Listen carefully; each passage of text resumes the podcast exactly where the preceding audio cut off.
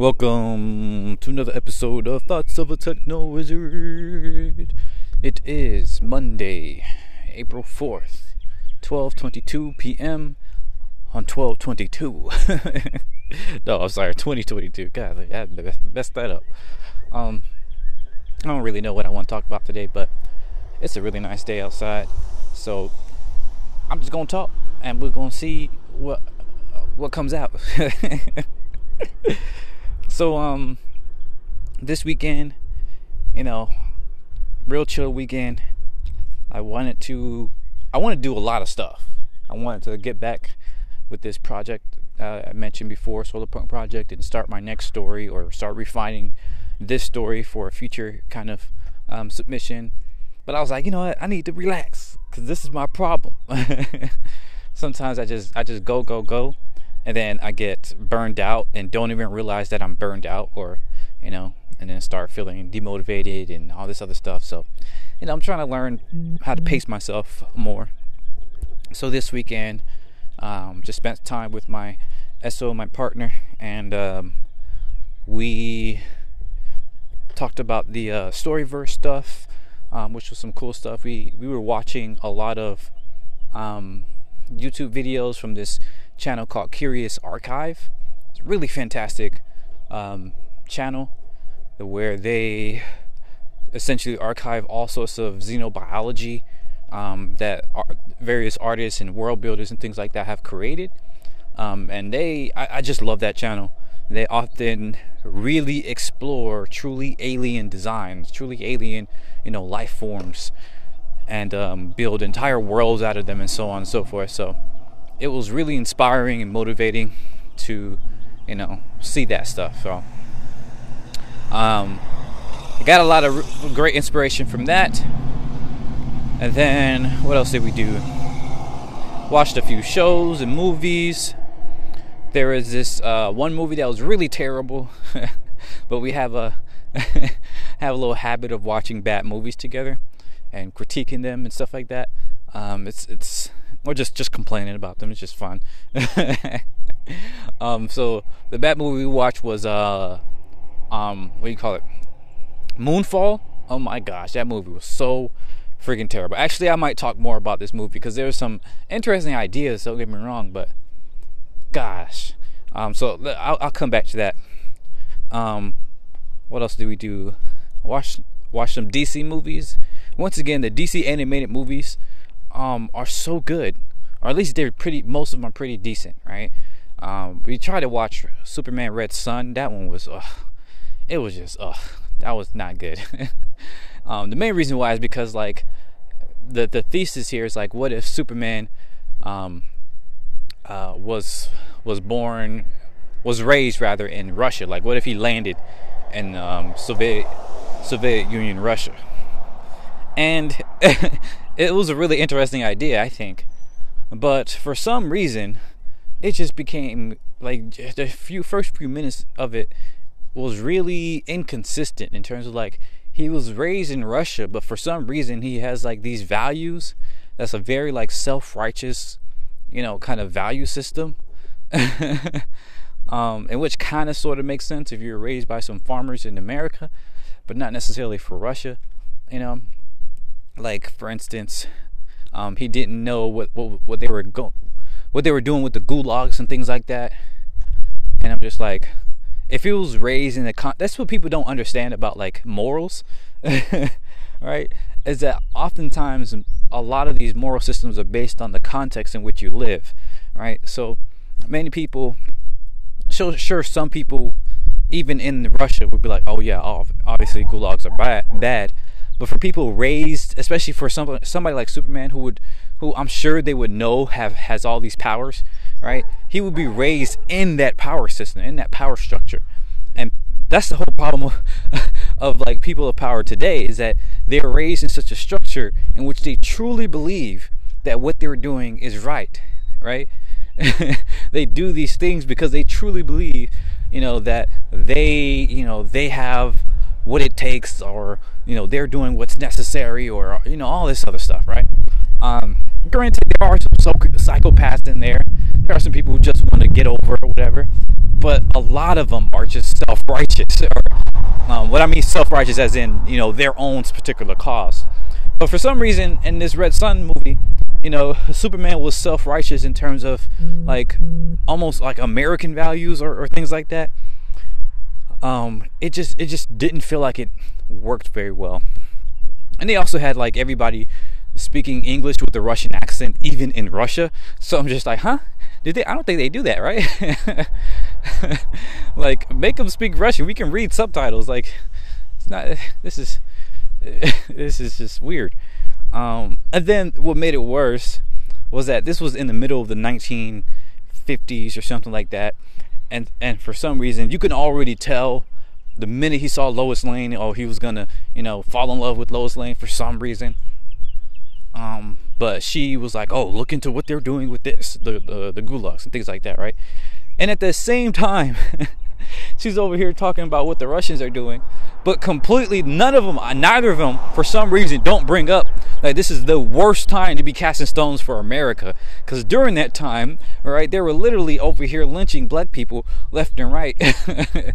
um, you know, this is this is the moment, this is the time period where the civil rights really got off, and they were doing horrible stuff to a lot of black folks and other people around the world, right? They were using the war, uh, World War II, and things, and, and just afterwards, the CIA was doing absolutely horrendous stuff to many different countries, especially of, uh, people of color around the world at that time.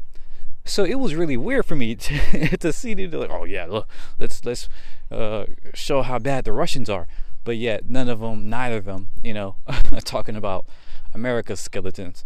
So I don't know. It the whole movie just felt really um, one-sided and and just just not very nuanced or anything like that. And the reason I'm complaining about this, or I don't know, complaining, but the reason I'm talking about this is because, again, a lot of these DC movies are actually pretty good, right? A lot of them are fairly contextual. They don't take themselves too seriously. Um, at the same time as you know, they're nuanced and things like that. So, for instance, the, the immediately I think before that, right, we saw the uh, DC movie. What was it? Um, I forgot what it was called, but was it Fatal Five? No. I don't know. I forgot what it was called, but it was like, what if Superman um, had Zod's, uh, General Zod's DNA? and that one was good. That was a good one. Right. So what was so great about this movie is that in the beginning it was already off to a bad start. Like it was kind of uh, bad, as in like the shit just hit the fan like in the beginning. So they start off with the planet, you know, Krypton about to explode, and um, his his uh, Superman's birth parents, I forget their names, were trying to get him out of there, you know, in that little ship. And I don't know exactly what they were doing, but in this one it was kind of weird. I guess this this one was like a little bit forced, I think. But essentially what they did is he wasn't born yet. They were combining their DNA. They were going to use some sort of technology so that he would be born in fetus or like in vitro rather, mm-hmm. um, and he'll be like born as he's traveling, right? So he wasn't actually born from his mother, but they they're going to combine his mother and his father's DNA. And just about when they were going to put the father's DNA, General Zod came in and you know smacked him about. It's like, oh no, now I'm going to be uh, my gene, my genetics are going to you know. Um, continue the line because you know I was going to be right if it wasn't for you all stopping me, right? Even though he was, they were pointing out that he's the one that caused all this, uh, this these problems. So he ended up putting his his DNA mixed with uh, the mother's instead of you know the actual father, and so um, when the comet was sent off, um, it landed, and you know it was Superman, but with Zod's DNA in here. So he ended up looking completely different, and he was uh, raised for some reason. They had him raised by by um, some escaped Me- Mexicans, like Mexicans crossing the border, I should say, um, immigrants. Um, and that was kind of weird because they didn't actually touch on this point. Like they completely just skipped that part. they would just say, "Oh yeah, he was raised by immigrants." Like they they found him. Um, the army was looking for him. Lex Luthor was like in the army at the time, or the military, or whatever. and they were trying to see what you know what fell. And they they commandeered the ship, um, but they didn't find Superman. They didn't find the baby. Um, but these these immigrants did. So you you kind of have this idea that he's going to be raised by them, but they completely skip through his entire childhood. So you don't get any of that context for how he was raised, and they don't bring it back up again until like later for some one or two points. That part, I, I feel like they should have, you know, focused on his childhood a little bit more to show what he's been through. Um, furthermore, he, again, he doesn't have an accent. He doesn't speak Spanish. Uh, like he only speaks Spanish like once or twice throughout the entire movie, which I find also annoying. But what they did, like you can clearly see the difference in his demeanor and his personality and things like that. Like it was really um, kind of weird in some way, but this entire universe is kind of different because uh, the next scene, you know, after they skip through his childhood, is just them killing people. the Justice League you know, which is just three people at this point, just Superman, um, Batman, who's a freaking vampire for some reason. He's an actual vampire. He just goes sucking people's blood, and then Wonder Woman, um, who is like an alien or like a super dimensional, you know, god or something like that. They tell her backstory a little bit later, but she's a redhead, so and she looks completely different, you know, than the uh, Wonder Woman we're familiar with.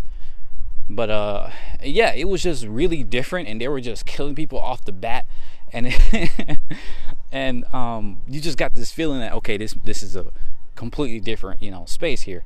Um, but the reason why I say this is good is because they don't like assume that these people are going to be the same. Right? They have a completely different background, different genetics, you know, different kind of context, and so they end up differently. They're still good, uh, somewhat good people, right? Uh, but you can see in this one, Superman has like this. He's kind of fighting this um, mentality of, oh, do I want to take over the world or not, right? Um, which I found pretty interesting. Um, but granted, now that I'm seeing back in this, I do think maybe the problem here is that the creators probably do have a bias towards genetics, right? They have a bias towards thinking that oh, if you have you know the genetics of somebody like Zod, then you will behave more like him. But he also has the genetics of his mom, so he's not all the way there, right? I think that's probably the problem here with these with these particular set of movies, is that they're assuming that genetics plays a huge factor in one's personality, right? And I think that is really problematic because I'm not sure if there's any evidence that personality really comes from genetics. Maybe it predisposes you towards certain types of, you know, um, personality types, maybe. But the context in which you were raised plays a much larger, you know, percentage, specifically your childhood, right? That plays a huge, a, a much bigger kind of percentage into, or much bigger role into, you know, how you how you end up in terms of your personality. So I think if they should have, they really should have, you know, touched on these their childhood um, um, upraising to uh, speak more uh, into that part. Um, but yeah, I find that really interesting because in today's time, right, and over the past couple week or so, past couple of days, I've been listening to podcasts talking about how um, the whole the whole what do you call it bell bell hook not bell hook goodness um, it's a completely different thing. The bell theorem I forget I don't know why I'm forgetting the exact name of the book but the thing about intelligence about IQ right? Um, a lot of that is tied to the um, what do you call those people? Goodness I'm losing my words today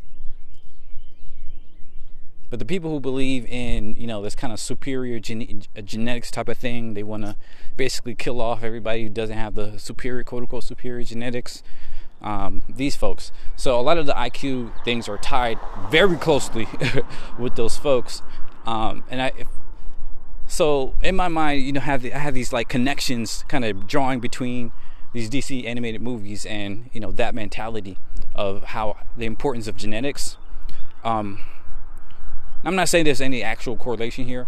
It's just me, like, this is just how I think, right? I see different things that are completely disconnected, and I like draw forth insights and things like that because I feel like a lot of the, you know, a lot of creativity and a lot of ideas comes from things that are kind of that are seemingly disconnected, right? And so, viewing these DC animated movies has me thinking about how people perceive things, right? How people perceive things like genetics, things like personality, things like good and bad, and things like that, right? And I think this is an interesting thing. I guess this goes into like the whole media, um, kind of like media interpretation kind of field, but I find it very interesting because a lot of people do kind of assume that genetics plays a huge role into one's, you know, overall disposition. And because of that assumption, right, we we tend to do a lot of stupid shit. to be honest with you, right? We we tend to um, play into a lot of these really problematic ideas, right? Like the idea of race, for instance, a lot of that comes from this assumption that one's genetics, right? Um, not even direct genetics at this point, but like phenotype, which is just a small part of one's genetics. But one's genetics plays into your overall uh, culture and ideas and this, that, and the other, right? Um, but this is a very problematic, you know, kind of mentality here, right? And you you can see this too, not just in DC movies, but in almost every type of fiction you kind of see this where people assume that oh if you have these genetics then you're going to be this type of person. But a lot of these movies and literature and things like that don't often explore enough how one's context how one's environment one's you know upraising and things like that um, actually determines far more right? Like i have many of the same genetics as my you know biological father for instance. Um, but we ended up very, very differently, right?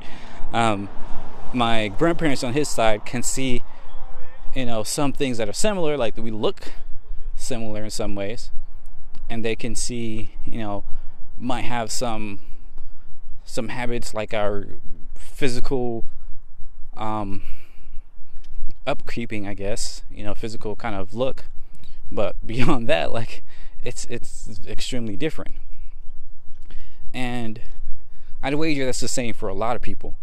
I wager that many of the similarities people have with their parents is actually due to the fact that they were raised by their parents as opposed to you know just their that they have their genetics and you can you know see the same thing with you know adoption people who are adopted or people who like myself have you know are raised with different folks than they were um, born to you know, stuff like that, at least for one or two parents, right? And I think we really need to explore that more, right? Because this idea of race, this idea of um, different cultures being inherently bad or inherently good, right, is extremely problematic. And uh, this is why it's so important to just be more critical of one's assumptions about life one's assumptions about how the world works. But, anyways, another interesting point to these DC animated movies is that they tend to be more um, relevant, or not relevant. Um, I mean, yes, relevant too, but um, more relative, right, and more contextual, more nuanced. what I mean by that is that they don't usually have, or they always have, good guys that are quote unquote always good guys and bad guys that are always bad guys. Um, don't get me wrong, they do have that a fair amount of times, um, but it's not as bad as as the real life movies, as the Snyderverse and things like that, right? Because the Snyderverse, um, even though he claims, I think what's what's funny is that Snyder kind of claims that he wants to make um, some of these heroes more realistic and like, oh, they're not always going to be perfect and things like that. but his depiction of them really just makes it seem like that's exactly what he wants them to be. Like he wants them to seem like they're perfect, but because they're so perfect, they're you know they kind of chafe against you know reality a bit, right? um, against the mortals, if you will. Um, like you can see that with his depictions of Batman, um, which people don't like.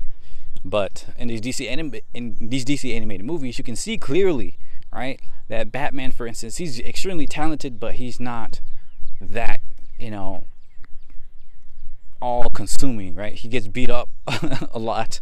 Um, even though he's supposed to be super smart, he, does, he makes stupid mistakes. Um, he kind of has this stoic kind of mentality, um, or seems so. But then he turns around and you can see like how emotional he is at at certain points. Um, and you know, the animated movies just explores these different sides of these characters a little bit more. And I think that's very very much lacking in uh, the Snyderverse and many of these other kind of real life movies. But yeah, um, that was just a couple of my ideas there. I was just just flowing with that. Getting back to um, the the Moonshot movie, or Moonfall movie, sorry. So Moonfall is a movie about how. Oh goodness, where I'm not even going to try to recount recount the the whole the actual plot because it's not that good. the idea behind it is pretty interesting. Kind of, I'm going to tell it out of order, so if you don't want spoilers or whatever, just I guess stop listening at this point or um things like that. I saw a little little kitty jump the creek. It was so cute. Sorry. um, but yeah. Um, if you actually want to watch Moonfall for some reason, you know, then I guess this is goodbye. but for everybody else, um, Moonfall is a movie in which kind of supposes what if what if the uh, the moon is a megastructure, right? What if the moon is a megastructure, which means it's a giant artificial thing that people some or some intelligent you know being created or beings created, right? For some reason. And again, I'm going to cut right to the end here, right to the spoiler um, part here. But in the movie, they find out that the moon was created by a was indeed a, a megastructure, and it was created by get this another race of human beings. That's right, humans, billions of years ago, who before were, were all over the universe or all over the galaxy at least, super advanced, and they created artificial intelligence. And then guess what? The artificial artificial intelligence rebelled. Oh, and they rebelled against the humans, killed everybody or tried to kill everybody, and the humans, you know, created this, these, these or tried to create a bunch of megastructures to hide away from them to escape, um, but they killed all of them and only one of them, you know, was able to be completed, which was the moon, and that's where we got the moon from. Oh. so as you can hear from my voice, I was very much um, kind of annoyed by this. Um, it goes kind of the Prometheus way here of explaining the origins of humans and intelligence and things like that. Um, and what frustrates me so much about this movie is that it had so much potential in, in this in this idea. Now, it didn't have much potential in terms of the acting or the actual plot or the director. You know, well, I'm not sure about the director itself. I don't know who that is, but I don't really look into that. But like the the shots you see, you know, a lot of this stuff. I mean, there there are some good shots. Don't get me wrong, but for the most part, it's just like what the hell is going on? Like whoever wrote and and directed this just was just all over the place. But the idea here, right, is very interesting for a sci-fi thing, right? This is something that is not usually talked about enough. Like how cool would it be to have sci-fi that features these megastructures? So this one specifically features a Dyson sphere. So for those that don't know, a Dyson sphere is a megastructure, is a you know giant artificial, um, artificially created uh, structure, you know, building or whatever you want to call it, that encapsulates a sun. That's right, it encapsulates a star. and uses that star to power the the um, the Dyson sphere, the technology um, around the system, right? Now, what what is so ridiculous about this? There's a lot of things that's ridiculous, but one of them that's really ridiculous is the fact that they made the moon a Dyson sphere, and they said there's a white dwarf star powering the moon. And there are a lot of problems with this. The main thing is that, and I, I might I might be wrong about this. Maybe I'm wrong here. so I I'll go back. I'll, I'll take that if I'm wrong. But from what I understand, like stars are extremely dense, and because they're so dense, they have a lot of um, gravity, right? So anything within that gravity well gets sucked into the star, or is or forced to like kind of orbit the star, right? And the problem with putting like the whole idea of a Dyson sphere is that you encapsulate a, a well, you don't even have to encapsulate a star fully. You can just have rings around it, right? Um, but the problem with using a white dwarf star is that it. I don't think a white dwarf star is small, but I don't think it's that small. I don't think it's so small that it can fit inside of a moon, like our moon. Furthermore, it's like a white dwarf star is like a collapsed star um, that turned it's it's like a um it's not quite a dead star, but it's near the end of its life, um, or really not really, because the white dwarf star is going to last for a very very long time. Um, but nonetheless, they're still a star, right? So they have a huge amount of gravity. So I'm not sure. I don't. I don't really think it would make sense for the moon to be a dwarf star because if it was an actual star, it would you can't really build a structure like the moon around it. Right? It's not even just about materials, it's about like gravity itself. Right? They're like the the the entire earth would be orbiting around the moon rather than the other way around. Furthermore, that would affect how our entire system revolves around, you know, our host star, our sun. So, if anything, if they wanted to do something like this, they should have just put like, you know, a big a nuclear like, pro, not really actual star, but you know, fake star, or something like that. All right, but they specifically said many times this is a white dwarf star, and then on top of all that, um, for some reason they said the moon is hollow and stuff like that, and um, that there it's like an ark, which makes sense for a once again for a Dyson sphere because you you can have a huge amount of space in there. But like we can tell that the moon is hollow, right? Um, with our technologies and things like that. So it kind of really gets you to think like that. Oh, this should have been made in like 1950 or something like that, rather than 2020, where we have so much data about the moon um, already. And then you know, it goes into this whole like a, a huge part of the plot is because oh the the military or the government didn't want us to know like they they knew this when the Apollo um, mission was up there, but like here's the, the, the I really hate this idea of these conspiracy theories and like oh the government kept quiet right? Right? They knew this whole time but they kept quiet. It's cause the this is the whole problem with conspiracy theories right? Is that if you have you know all these people who are in on this from the moon mission, right? It's extremely difficult to keep that quiet, right? And if this one dude could figure it out, eh, why wouldn't anybody else be able to figure it out in like the 50, 60 years since this happened? And why wouldn't like nobody else say these things? Even though they had an astronaut up there, like in the beginning of the movie, something came out of the moon and then like killed an astronaut and, and like destroyed half of their shit, like wrecked their shit basically. right? Um and it turns out that the, the thing that was inside of the moon was like an, the AI that they were talking about in the beginning of the movie that existed billions of years ago. So this AI is still existing, right? And for some reason it was there, and for some reason it was programmed to look for they said um, biological life next to electronic systems. So first of all, the, the the idea that you can have there's so many things wrong with this. The idea that you can have a a species of humans, right, billions of years ago, in the same galaxy,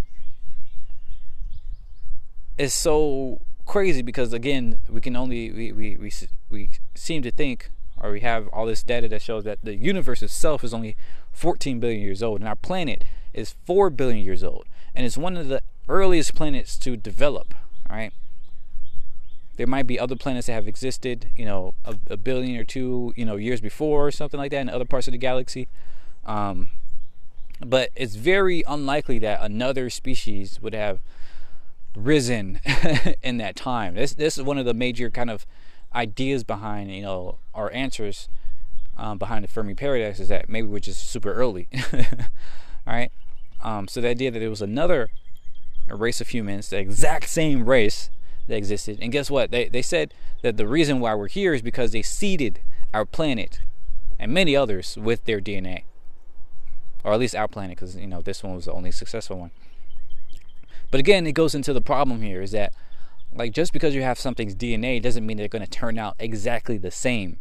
And when they did the flashback, these people were exactly the same. And uh, if I might add, they were, you know, they showed, you know, a little, a little white girl, a little, or at least she, she might have been like, you know, kind of Latin American kind of looking. Um, but they spoke English. English, right? It wasn't no some other language and they put subtitles. No, they spoke English. all right, and it had very similar, you know, designs and aesthetics and all this other stuff to us. So I'm just like, this is my problem with a lot of these sci-fi is that they're not very imaginative. Like if you, if another, even if we had the exact same DNA, all right, it's highly unlikely that they would end up anywhere near the same, you know, kind of culture or language, especially not language, in a completely different planet, a completely different environment, you know, completely different settings and systems than the original um, ones developed. And this is my problem with a lot of sci-fi today is that it's so unimaginative, and it really. It's no wonder that a lot of people have problems imagining like a better future or a, you know, something that's a very different future radical future is because a lot of our fiction, especially sci-fi, you know, it, it just uses the exact same culture and ideas as we live in today, but with different aesthetics, with slightly different aesthetics. Um, given that, and that's really concerning to me. Again, I know this wasn't like a wasn't probably wasn't ever going to be an Oscars level movie. Not that that really matters much, but it's still as a person who really loves sci-fi and really loves, you know, imaginative ideas and thinking, I just think it's a huge waste for our fiction to not be radical, to not be more imaginative, more creative, and things like that. And it's just very disturbing, very annoying. Um, so yeah, you had this AI who was somehow programmed to only look for biological beings in a electronic environment, right? so some for some reason it came after these folks while they were in space. I don't know what they were doing. I guess repairing a satellite or something. But at that point, we would have a lot of space missions. Like this, like this was set in like 2000, or the beginning of the show was set in like 2011 or something like that, right? So at that time, not only do we have the ISS, you know, which is a, a whole bunch of humans, at least like a dozen or so, or half a dozen at least, you know, just in space, you know, in the electronic environment. Um, but you also have all these space missions going back and forth, and you have multiple space missions going to the moon. Right? What people don't realize is that we've been to the moon many times since, you know, the Apollo mission. Most of those are international ones. Like like a lot of the Chinese have a lot of missions there. Um, but even ours, I think we had. I'm not sure if America had many, because you know funding and all this other stuff, but many other countries, you know, have had missions to the moon um, or in space. So it's like, why would this creature, this this AI, who is, you know, trying to kill all the humans for some reason, like why wouldn't they come after us or come after anybody else in space or you know they didn't explain any of that right? Um and then what's so bad is that they somehow some way this thing i guess it was because it was eating the uh, star the star system the, the uh, white dwarf star inside the moon but it caused the moon to get off of its orbit and to begin crashing into the earth. This is real this is real crazy shit right here but this it got so bad where the moon was literally touching the earth. It was literally scraping the mountaintops off of the earth. But of course they saved the day right? They they killed the nan the uh, nanobot nanobot ai and then the computers um, inside the um, the controlling computers inside the system was able to uh, fix everything back and put the moon back in place right? So, but like the the moon was already touching the earth. Like the whole pro goodness. Like there's just so many things wrong with this. Like if the moon got out of its orbit right to a point where it would be hitting the earth soon. Not only would it probably they said this whole thing would take place in like three months. Not not only would this probably take longer much longer but it would have completely destroyed the earth if it ever got that close right? If it ever got close enough to touch our atmosphere much less the earth itself right? The gravity would have like of the earth would have pulled itself apart pulled itself apart. So the, the planet would have been destroyed at that point, anyways. And you have this whole subplot where the military wanted to throw nukes at the moon in order to stop it. They wanted to throw nukes at the moon to stop. Like, like what? it was just. I know there's a whole bunch of other stupid stuff in here too, but that's what kills me about these movies. Like you have a interesting kind of core idea, but then you put a bunch of bullshit in there. You have absolutely no scientific, you know, knowledge, and it just makes the whole thing seem absolutely ridiculous and and um, a waste of time and money, right? So I'm just like, golly, and it. Goodness, like this could have been like a really cool idea, right? And, and then they had the gall to set up a sequel because it, as they were telling their backstory, it was like, oh, we built thousands of these, these megastructures, but only one was completed. And there's a whole bunch of these AI out there looking for us, right? So if they find us again, we're gone. And then at the end, one of the um, guys who who figured out the moon was a mega, megastructure, or the guy that figured out the moon was a megastructure, sacrificed himself to defeat the AI, and the computer inside the moon uploaded his consciousness to the moon, to the moon's like computer system. So he was still existing. It. And they were like, we have a lot of work to do or something like that. Or this is just the beginning. like I'm just like, golly, bro, the gal here, the, the, the arrogance, the the the sheer I'm like God. And it's what's so sad is that this really could be a really cool series, right? Of these people, you know, exploring this space and looking at all these megastructures that and that a previous, you know, prim, prim, primeval, you know, alien species um, has created during this time. I guess you were probably one of the early ones, but maybe there was, you know, a couple earlier alien species who were way more advanced. This is a lot of time, you know, in the space of four billion years.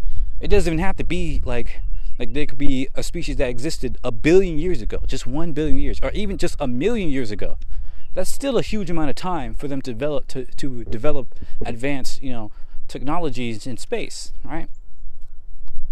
So you could explore this. And you can have like this crazy sci- cool sci-fi showing people all these um, crazy awesome megastructure ideas and and you know space um, i don't really like space warfare but you could show that you know um, these different types of aliens and all this other stuff these different ways of living and stuff like that but no, they just chose the laziest, you know, vector of this, the laziest version of this, and um, you know, destroyed any any idea or any kind of chance they had of making into this making this into something, you know, more interesting. So yeah, like it was a huge disappointment. Not only a disappointment because I knew it was going to be bad from the trailer. I knew it was going to be bad, but it was disappointing for the ideas that they that they put forth. Right, I didn't have any expectations, but the ideas that they introduced within the movie, you know, made me even more disappointed than I, I was initially going in. So, yeah, man. Um, I I guess it's a, a call for better movies and better ideas and better um, stories, right? Better fiction. We just need better fiction. I mean, we need a lot of things, but we better fiction is one of the big things I think can can really make an outsized impact on how people think. Like people really underestimate the the impact of fiction in our in our culture. But as anybody that, that has studied any sort of archaeology or not not even just just can just look around the world, like stories play a huge role in how we think about ourselves and how we think about you know change in society and things like that. So if we can you know have better fiction out there, that could play a huge role into people actually wanting and um, calling for and and doing you know more radical change. So yeah, um, that was my kind of tirade and and uh, ramblings for the day. so as always, thanks for listening. Thanks for watching. Let me know your thoughts and uh, ideas and whatnot. And uh, yeah, have a great day. See ya. Bye bye.